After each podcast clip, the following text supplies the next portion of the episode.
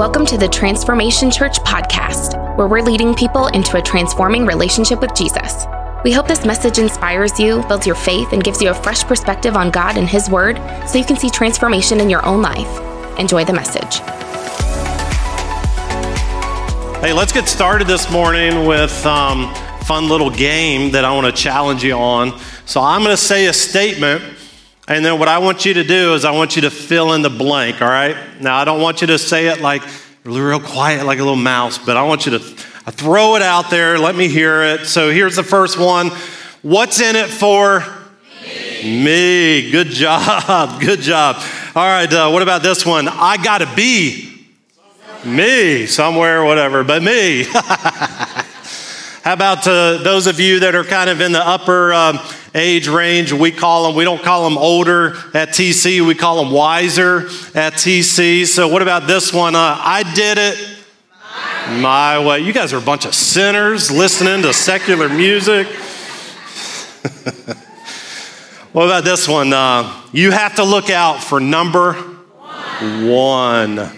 Number one. Um, do you know why all of us are, are uh, pretty good at that game, being able to answer uh, those little fill in the blanks? It's because in our society, um, it is woven into our fabric here in America to focus on ourselves.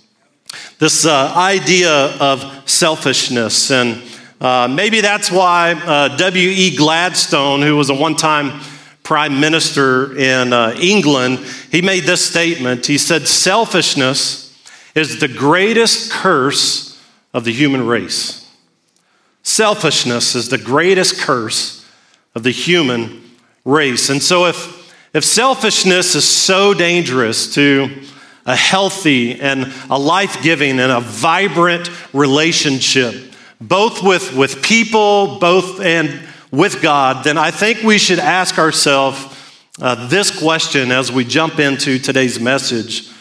Like, how do we resist selfishness in our own life? And not only resist it, but how can we keep it from ruining our relationships, the ones that matter most? That's what I want to talk to you about today. And uh, welcome to week two of our message series called Red Flags, where we have been on a little journey um, identifying uh, really four uh, relational red flags that. Um, that if we can watch out for these things, we can experience um, healthier relationships. My name is Ryan. I have the honor of serving here as lead pastor. If you're new today, welcome. Um, today, I want to talk to you from this title the red flag of selfishness. This sounds like a fun message today, don't it? The red flag of selfishness. Hey, if you got your Bibles uh, or smartphones, make your way to Philippians chapter 2. Philippians chapter 2. We're going to hang out there for today. And uh, as we're doing that, let's, um, let's pray our prayer together and say this with not just a loud voice, but, but really a heart that is desiring for God to speak to us today. Say this out loud Father, as I open your word today, speak to me. May I have ears to hear, a heart to receive, and the courage to respond. In Jesus' name, amen. Amen. I, I don't know if you've heard this, um, this funny story about uh, this guy that um, when he died, he wanted to take everything with him into the afterlife. And so uh, this guy was all about, lived his life all about making uh, a bunch of money. Um, he didn't really spend a whole lot of money because it was all about trying to accumulate as much as he possibly could. And so, um, so he talked to his wife and he convinced his wife that if he died, that she would bury him with all of his money right? Because he just wanted to he wanted to make as much as he could spend as little as he could and take as much with him into the afterlife. And so you can imagine um, that's that's not taught in a marriage counseling. Um, that probably didn't uh, lead to a super healthy marriage. Um, but she agreed. And so um, as you can imagine one day he died uh, she didn't do it but one day um, he dies and um, and so they're at the funeral, and right before they begin to shut the lid to his coffin, she walks up to the coffin with a shoebox. And she places the shoebox into the coffin and they shut the little, little door thing. And she begins to walk back uh, to her seat. And uh, she was sitting right next to her best friend. And her best friend, like, said to her, like, please, please tell me you didn't give that stingy man all of his money in his casket. And she kind of responded, said, listen, I made a promise right? And I'm a good Christian woman and I can't go back on my word. And she, she kind of like looks back over and says, um, you know, mama didn't raise no fool. And so um, what I did is I took all of his money and I deposited into my bank account. And in that shoebox, I just cut him a check. I cut him a check. I cut him a check. Hey, let's look at uh, Philippians chapter 2 today. And uh, I think the Apostle Paul, he's, he's the one that writes um, this letter to the church in Philippi and uh, gives us some really helpful advice to, um, to really help all of us to keep selfishness from ruining our relationships. And, um, and so he's writing to this church in Philippi. This is the first church that he planted in Eastern Europe. And so, um, if you wanted to kind of connect the dots uh, this week, you could go to Acts chapter 16. And uh, that is the church that Paul planted. That's the church that he's speaking of um, here in this text that we're going to read today. But um, what's important about the city of Philippi for us to know is that it was a hotbed for Roman patriotism.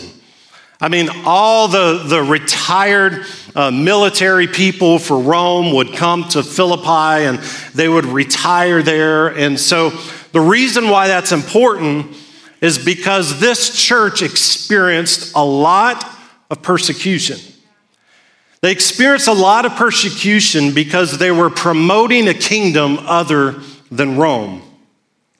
And so, Paul, um, which he is in prison in Rome as he's writing this letter to the church in Philippi, and he's writing this letter to help the church understand that the story that God is trying to write in their lives, that that story should be an expression of the same story that God wrote through Jesus' life. And so today we're going to take a look at what that story is. And um, I think that today, I think it'll help all of us as we navigate selfishness in our own lives and relationships in our lives. Look with me in Philippi or Philippi, Philippians chapter 2. This morning, we're going to start in verse 1. Look what Paul says. He says, Is there any encouragement from belonging to Christ? any comfort from his love? Is there any fellowship together in the Spirit?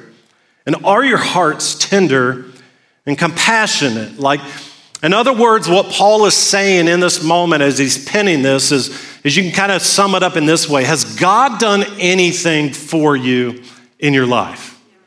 Right? Let me see a show of hands. How many in this place has God done something for you at some point along the journey of your life. Well, well, this is what Paul says. Because God has done something for you, he says, then make me, in verse 2, make me truly happy. Make me truly happy. And how, how are we going to make him truly happy? By doing these three things agreeing wholeheartedly with each other,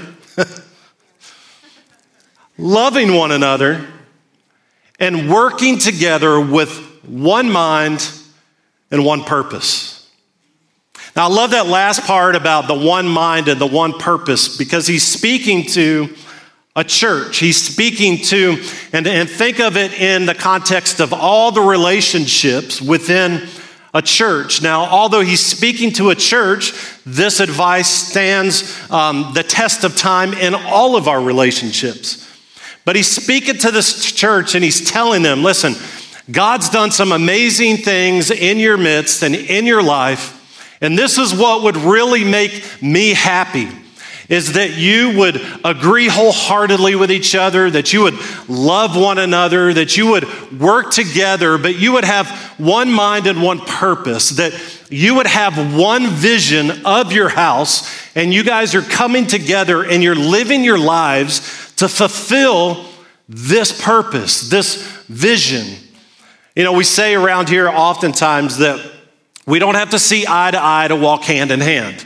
Like, we don't have to see and agree on everything and the way everything is done for us to walk around hand in hand, to be unified in our hearts towards what God has called us to do. And, and I kind of see that statement in what Paul is saying here that, that listen, you're not gonna, you're gonna have differences, opinions of, of how things should be done, but at the end of the day, you're gonna agree wholeheartedly with each other that you're gonna be all about the vision and the purpose that God has for this house. And he says, You're gonna love one another and you're gonna, you're gonna work together. Like, and I love the way that that is phrased. That it's not like, you know, in, in the American church today, it's like what they say 20% of the people in the church do 80% of the work, right?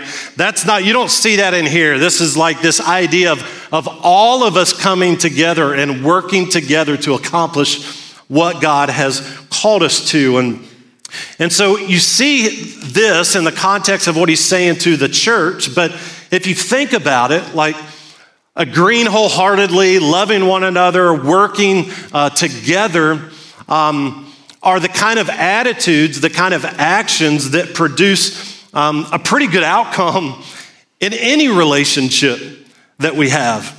And then we see um, Paul begin to set up and to help us see, all right, how we can experience these things. Like, like how can we have this kind of kind of unity in our relationships? How can like our, our marriage, how can we agree wholeheartedly? How can we love one another deeply? Like, like how can we work together in what God has called us to as a couple and as a family. And, and, and so Paul in verse 3 begins to kind of weave his way into how we can experience those things. Look in verse 3. I mean, he just like, it's like, he, it's like he's in prison and, um, um, and he pulls the pin to the grenade and he just like, he says, don't be selfish, right? I mean, he just comes right out. Like, Boom, don't be selfish and don't try to impress others. Like, like listen, if you're going to experience those things in your relationships, he says you can't be selfish. Like you can't be so focused on, on your own interest above other people. And then, and then this other like, like phrase of, of of not impressing others. Another way to, to say that or uh, uh, to communicate that is the word prideful, right? It's not, it's, it's not having this elevated opinion of yourself. And, and this week, um, this week something really uh, dawned on me, and this is going to hit kind of heavy. But it really dawned on me this week that these two things, selfishness and, uh, and pride, they're the same two things that got Satan kicked out of heaven. I was like, ooh. And so here's what hits kind of heavy is look up here on the screens that you and I are never more like Satan than we are selfish and prideful.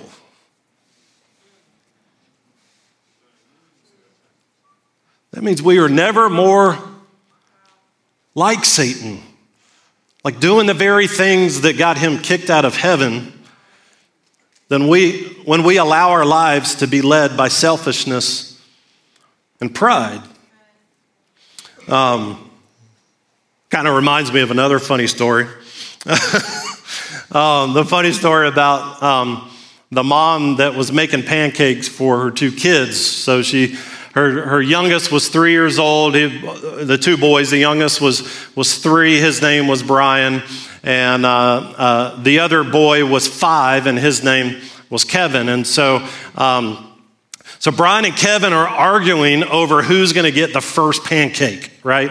Any moms in the house have a the situation like that when the kids were younger, and so they're arguing over who's going to get the first pancake. And so the mom realizes, hey, this is a real teaching moment like a real teaching moment. And so she turns around and she looks at the two, um, the two boys and she says, Listen, I bet if Jesus was in the kitchen today, he would give the pancake to his brother.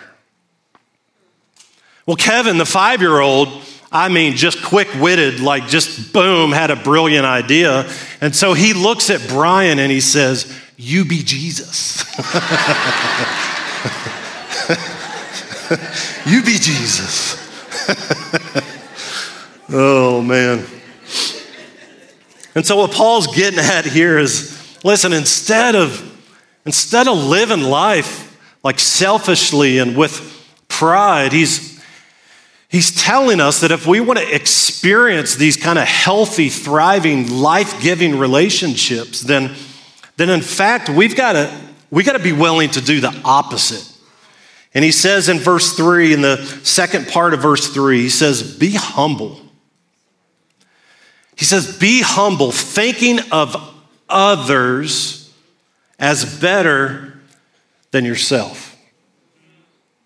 You know, I don't know if you have put the two and two together before, but the quickest way for um, you and I to get God working against us, right, is to be operating in selfishness and pride. If you want me to prove it to you, in James chapter 4, verse 6, it says that God opposes the what? The proud. But he gives grace to the who? To the humble. Anybody in here need more grace in their life? Yeah, three of you. I need, I got two hands lifted, and I got three of you in the room. Listen, I'm not a mechanic, right? But I do know this to be true on the screens that humility is the grease that keeps the gears of relationships running smooth. Not selfishness or pride or about ourselves, but humility is the grease that keeps the gears of relationships running smooth. In Philippians chapter 2, verse 4, he says, Listen, not only that, but don't look out only for your own interest, but take an interest in others too. And I love how Paul, like, I love how he words this part of, of what he's saying because he's not saying that it's wrong for us to invest in our own lives. He's just saying, listen, not only do you invest in your own life, but you're investing in other people's lives too. So he's saying, listen, it's less about just focusing on things that matter to me, but it's also focusing on things that matter to other people. And then Paul does this like this radical shift in the next few verses that, that I think really helps us um, get a picture of what it looks like for us to align the story God is writing in our life with the story that he wrote through Jesus' life. Look with me in Philippians chapter 2, verse 5. He says this that, listen, if you're going to experience these things, if you're going to have these healthy relationships, if you're going to if you're going to love one another, right? If you're going to agree wholeheartedly, if you're going to work together in what God is doing, then, then he doesn't say, like, then if you want to. And he doesn't say, like, if you feel like it. He doesn't say, like, only on the weekends, right? And he says nothing about, like, in public do this, but in private you can do whatever you want. He just says, listen, you must. Now, understand the significance of that, that if, if you're wanting these kind of life giving relationships, in your life, if you're wanting a life giving relationship with, with Jesus, then he's saying you must.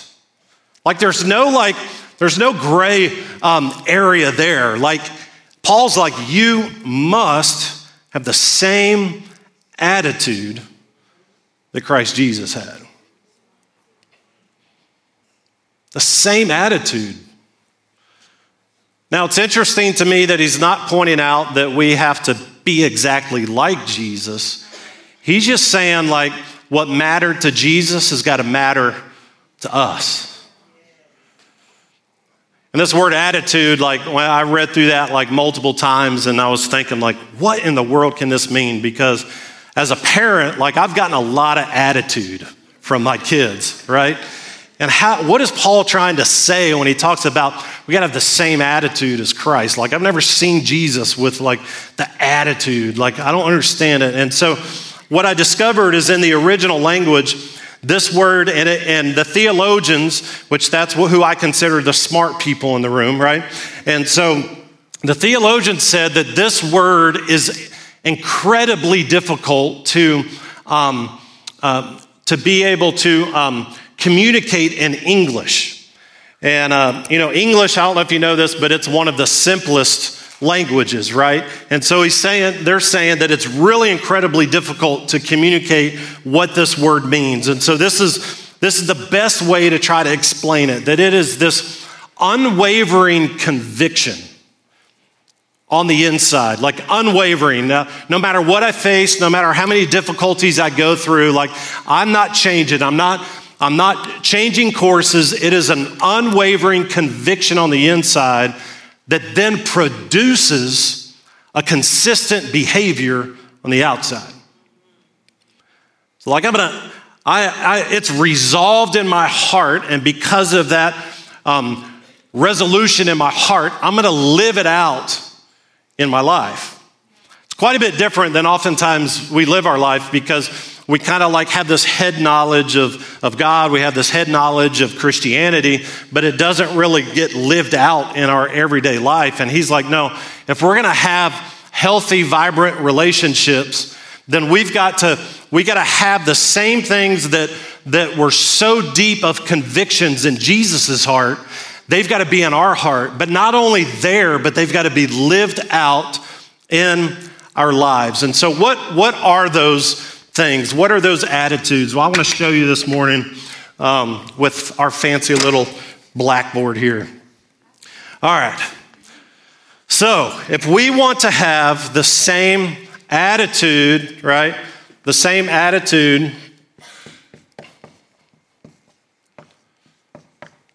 So, that is a conviction plus behavior, right? So, if we want to have that, then we've got to take a look at the convictions and the behavior of Jesus. And so, uh, Paul begins to map this out for us. The first one that we see is in verse 6, and it is this attitude of sacrifice. I heard some of you like, mm.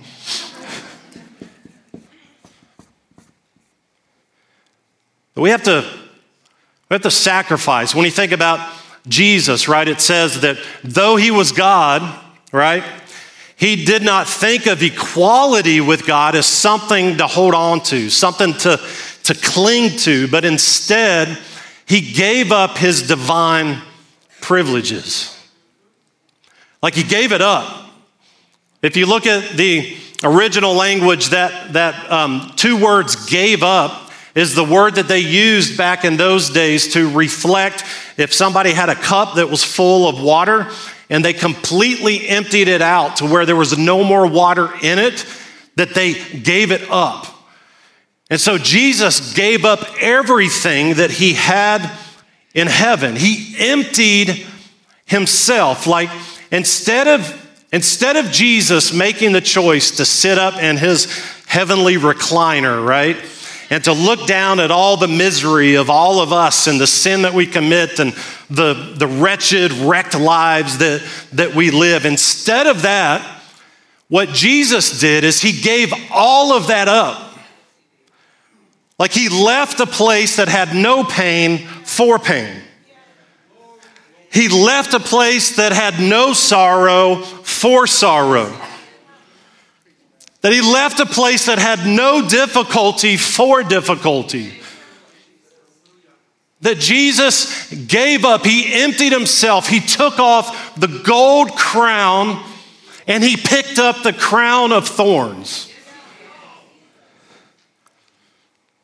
That he sacrificed. And what Paul's trying to help us understand is if we're going to have healthy relationships in our life, that we're going to have to sacrifice too.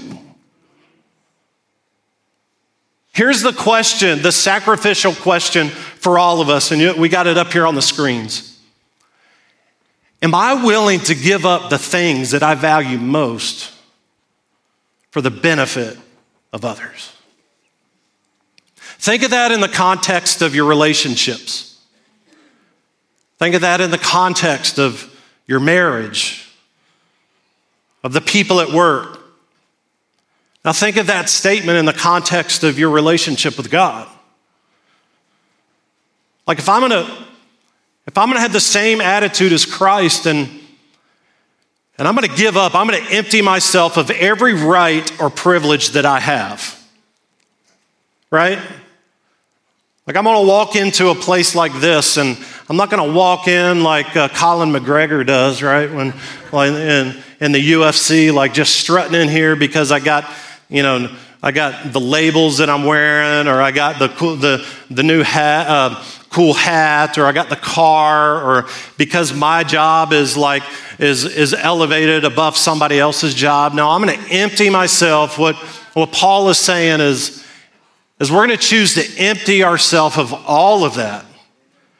That we're going to sacrifice a little bit and so, the question that I think we have to ask as it relates to our relationship with God is Am I willing to, to give up the things that I value most for the benefit of God and His kingdom? Now, listen, I know that this is like, listen, I, the, the whole reason why I put two funny jokes in here is because I knew this was going to be a tense message. Like, I get it. Because our, our whole culture is all about selfishness. I think of this, you know, Andrea referenced it with um, what we're seeing, what I would call an awakening in, uh, with Asbury and, and, and all the little other pockets of what he's doing in other places. And, and many of us could sit back on social media and we could be like, man, God, do that here, do that here, do that here. But, but few of us are willing to live out the journey of what it takes for God to do that here. You know what I'm saying? Like we resist this idea of selfishness, but God poured out on us, right? like, like God pour it out on us, but then offering time, like we're holding on, right? Or time to get up and serve, like, nah, we're tired. I'm, a, I'm just not going to show up today. Like, like, you see what I'm saying? Like, I know it's heavy, but I'm coming at you because I think we're ready for it as a church. Like, I think I think like if, if you guys were a bunch of babies, as the scripture says, and I'd have to give you a bunch of milk. But I think we got some people in this room that really want to go deep with God and experience all that He has for us. And if we're going to do that, we got to gnaw on some meat from time to time, right? And so, taking on this attitude of, of sacrifice, the next one that we see that um, that Jesus did is that he was a servant.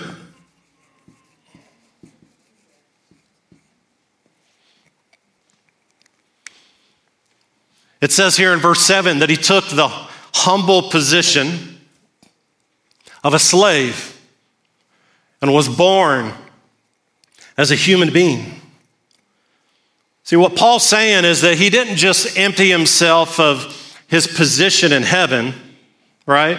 But he also came down as a servant and said, I'm going to serve other people. Like, my life's not just going to be about me and what is of interest to me, but, but I'm going to be all about helping other people. Like, what God has done in my life, I want to help other people experience the same thing. So I'm going to I'm going to empty myself. I'm going to, I'm going to sacrifice, but I'm also going to be a servant. Like, like where can I serve? And, and oftentimes in today's society, like, like this idea of servanthood um, is, oh, we resist that, right?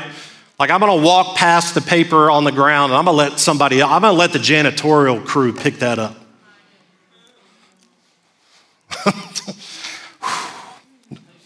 I've only had one family leave so far, so we're good. No, just he took on this role. He emptied himself to come to earth to serve. And so, if we're going to have the same attitude of Christ, we've got to, we've got to ask this question Do I see myself above certain tasks or responsibilities? Or am I willing to do whatever it takes to serve others? Think of this in the context of your marriage or with your kids. Like, am I, going to walk into the house and am I, am I going to look at the dishes on the counter and be like, that's not my job? I mean, that kind of attitude is not going to lead to the kind of relationships that Paul's talking about here. Like asking ourselves, like generally asking ourselves in every area of our life, even our relationship with God, like is there, is there certain, some certain task or responsibility that is too low for me? Or am I going to be willing to do whatever it takes to serve other people? Think of that in the context of our relationship with the Lord. Like, do I see a list of, of dream team um, areas that I can serve? And do, does my eye go past over half of them or two thirds of them because I feel like they're inferior to me? Right? When the Bible talks about in Corinthians the one body, many parts, that there's no part greater than the other part, that they are all equal in communicating the love and the gospel of Jesus Christ. And so you see somebody like the way that I model that out here at Transformation Church, and I've told a few people this, but there's a reason why I don't pray in the altar with people. And the reason why I don't do that is because oftentimes we get this like embellished idea that there's more power if the pastor prays than somebody else. And it is a conscious decision on my part to shape the culture of our church that it's not about me. I play my part, right? I do the part that God's called me to do. But God has called all of us to play a part. And so we have people in this church that God has gifted and anointed to pray with people that they have faith, that God moves through them with healing and with miracles and words of knowledge. And so, one of the ways that I serve is I step out of the way, and it's not about me getting the light, but it's about allowing those individuals to operate in the gifting that God has called them to. The third one that we see in Philippians chapter 7, the second part of that is this idea of submission.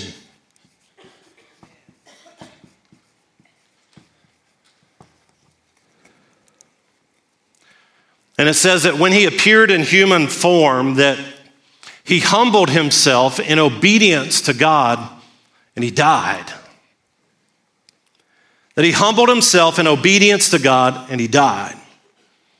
Now, do you know what the difference between submission and surrender is? Surrender is what we do when somebody walks into a room with a gun and puts a gun to our head and we say, I surrender. It's something that's forced upon us, right? So even in the language that I use sometimes, I kind of throw out this I surrender, God. I surrender. And God's probably up there like, hey, Ryan, great effort. Like, I'm gonna look past this idea that you think I'm forcing you to do anything. You know, I see your heart. So, like, but really the idea is submission because submission is something is when we lay down willingly. And what Jesus did is he sacrificed, he came to serve, but then he submitted his vision for his life to the Father's. He said, God, it's not about me. I mean, think about that moment on the cross when he when he tried to, to get out of it, where he said, God, like step in and rescue me. And then he said, No, not my will. Holy moly. Let me take a drink. He said, Not my will, but your will be done. And so, if we're going to have that same attitude as, as Christ to help our relationships thrive, then here's the question that we've got to ask ourselves When was the last time that we died? Died to our hopes, to our wants, to our dreams, for the sake of others. Again, put this in the perspective of your relationships. Put it in the perspective of your kids. Like, when was the last time that you died to the fact that you want your kids to play professional sports? When was the last time you asked them what they wanted? Right? Because we're really good at living out our failed dreams through our kids. And then, uh, then because of that, we end up pulling them out of church for 30 or 40 weeks out of the year. And then we blame God when they become young adults and they want nothing to do with church.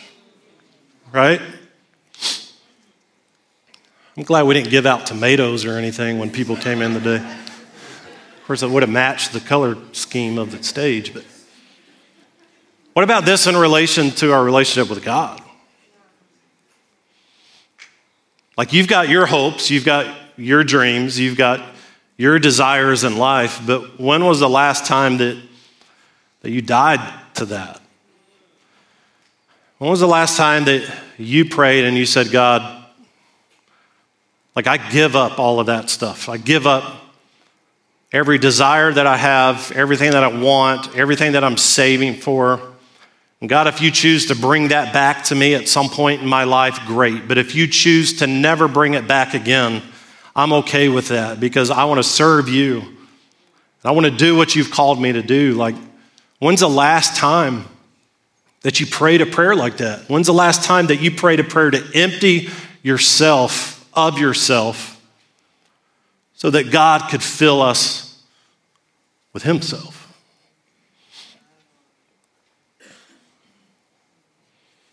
The last one that we see in verse 8 is this attitude of suffering.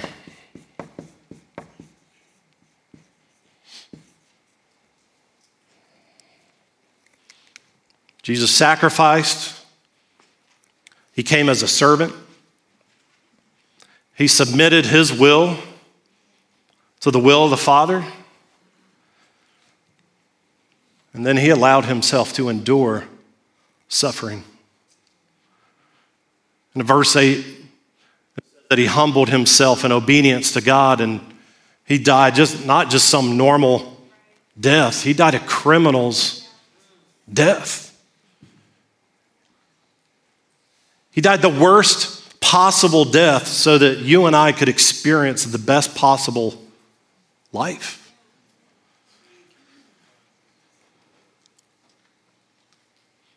And so, if we're going to have the same attitude as Jesus, then we've got to ask ourselves the suffering question, right? How willing am I to be a little bit inconvenienced and to suffer for the benefit of others?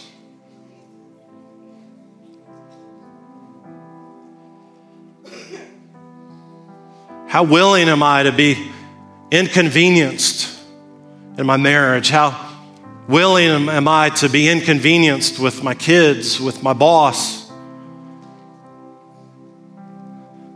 How willing am I to be inconvenienced for God, for His kingdom? I think as we've been kind of watching online and what God has been doing all across the country, I, I can't help but to see it through the lens of unselfishness because these are people that are coming early to get a seat.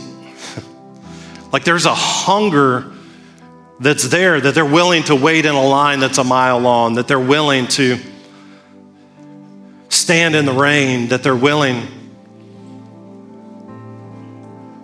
to worship God at one or two o'clock in the morning, that there is a hunger that's there. And, church, if your desire is anything like my desire, it's a desire that God would show up in our lives in such a way that it transforms our relationships with one another and our relationship with Him. Friend, you and I will never experience that if we don't sacrifice, if we don't serve, if we don't submit, if we don't suffer a little bit. But here's what I love, right, about Paul is that as heavy as a, a message as he's giving to this church, that he follows it with this amazing reward. How many know that, that God says that he is, a, or the Bible says that he is a rewarder of those that diligently seek him, right? And so, what I love about God is that he's not, yes, we're going to go through difficulty in our life, but, but Paul follows it up with this next statement in verse 9. He says, Therefore. And in Bible college, they teach you that anytime you see the word therefore, you ask the question, What is it there for? And it says, Therefore, that Jesus sacrificed, that he emptied himself, that therefore he came and he served, and therefore he submitted his will for God's will, and therefore he was willing to be inconvenienced to make a difference and an impact for others. That Paul says God did what? He elevated Jesus. That his name would be above every name. That one day every knee would bow. Friends, so oftentimes you and I, we seek after the elevation of God, but we're not willing to do the things that get us there. Friend, if you're tired, your relationship's going south, if you're tired of the tension and the arguing in your marriage, if you're tired of the kids that dishonor you and disrespect you, if you're tired of a relationship with God that you feel like you're just kind of going through the motions, there seems to be no, no life there. Ask yourself this question. Evaluate your relationship in this way Have I emptied myself? Am I sacrificing? Am I serving? Am I submitting? And am I suffering? Because the promise that Paul gives to all of us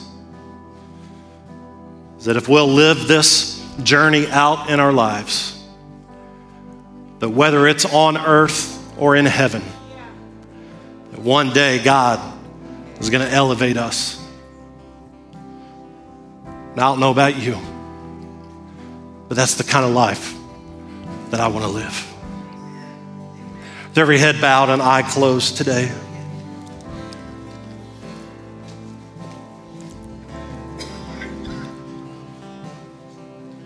Friend, the secret to elevation with God, it's not selfishness, it's selflessness. And I think the reason why God does it that way is because He knows that when we live a life of sacrifice and of service and submission and suffering, that, that He can trust us because His heart is now our heart.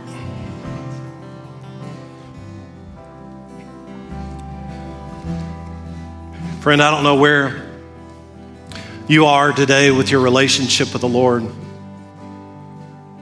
Maybe you came today and you've never been around church. Like your story is similar to my story. You didn't grow up in church, and for whatever reason, you find yourself in this place today and you, you sense that there's something different, that God is, is stirring something in your heart. Or maybe today you walked in and, and you grew up in church, but you've drifted. You've gotten calloused and you've gotten cold, and you sense in this moment as you see what Jesus did for you. You sense in this moment a desire to respond. Listen, I want you to hear these words God loves you. That no matter what you've done, no matter how many promises that you've broken, that God loves you. that he emptied himself and gave up his son, and his son emptied himself and gave up his life, not to take something from you, but to give something to you. And that's forgiveness of sin, that's everlasting life. It's a, it's a life here on earth that's not driven by success, but is driven by significance. And friend, if that's you today, I want to lead you in the most important prayer that you could ever pray. Prayer that brings you back into right relationship with the Father.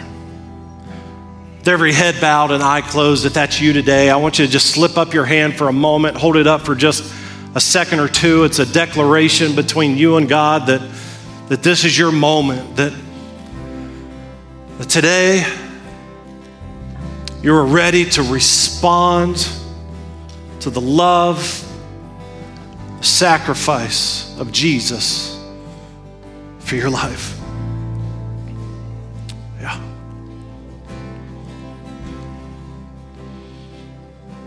Friend, if you raised your hand today, I want you to say this prayer with me. And, church, say it, say it out loud with us so they don't feel all by themselves today. Say this Thank you for dying for my sins.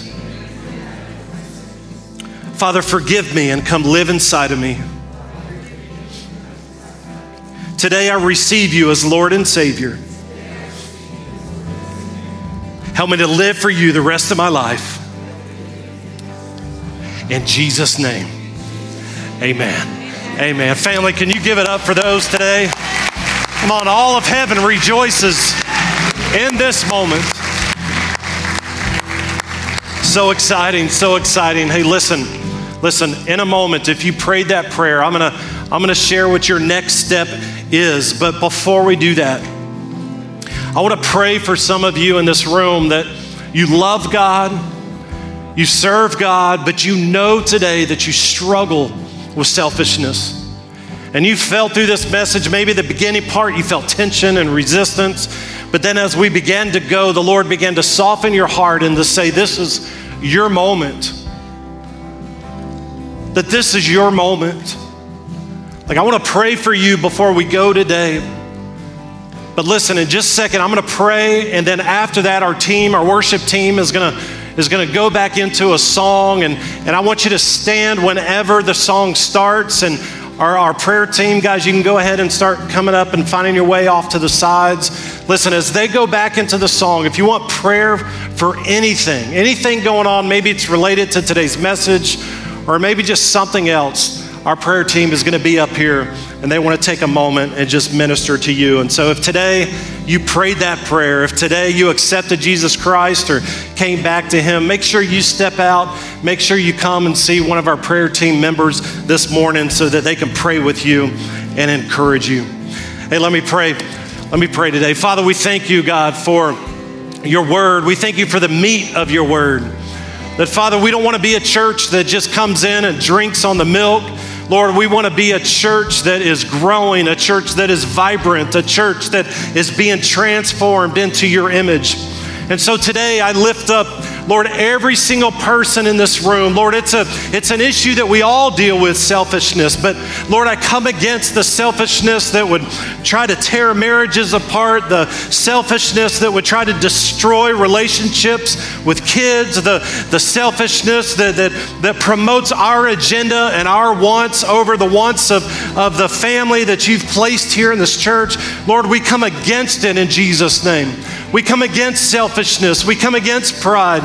And Father, I pray for a spirit of humility all across this house. Lord, I pray that we would have a, a passion and a heart for other people, not just ourselves. And so, Father, I know that God, what, what has, has, has torn and, and rubbed wrong in marriages today can be um, redeemed with one decision of sacrifice. And so, Lord, I pray, God, that you would move in our lives. Lord, I pray that you would transform our lives. Lord, I pray that our lives can look more and more like you. In Jesus' name, amen. Hey, church, let's stand, let's worship. Prayer team, come on up. And if you want prayer for anything, just slip out and come on up and receive prayer today.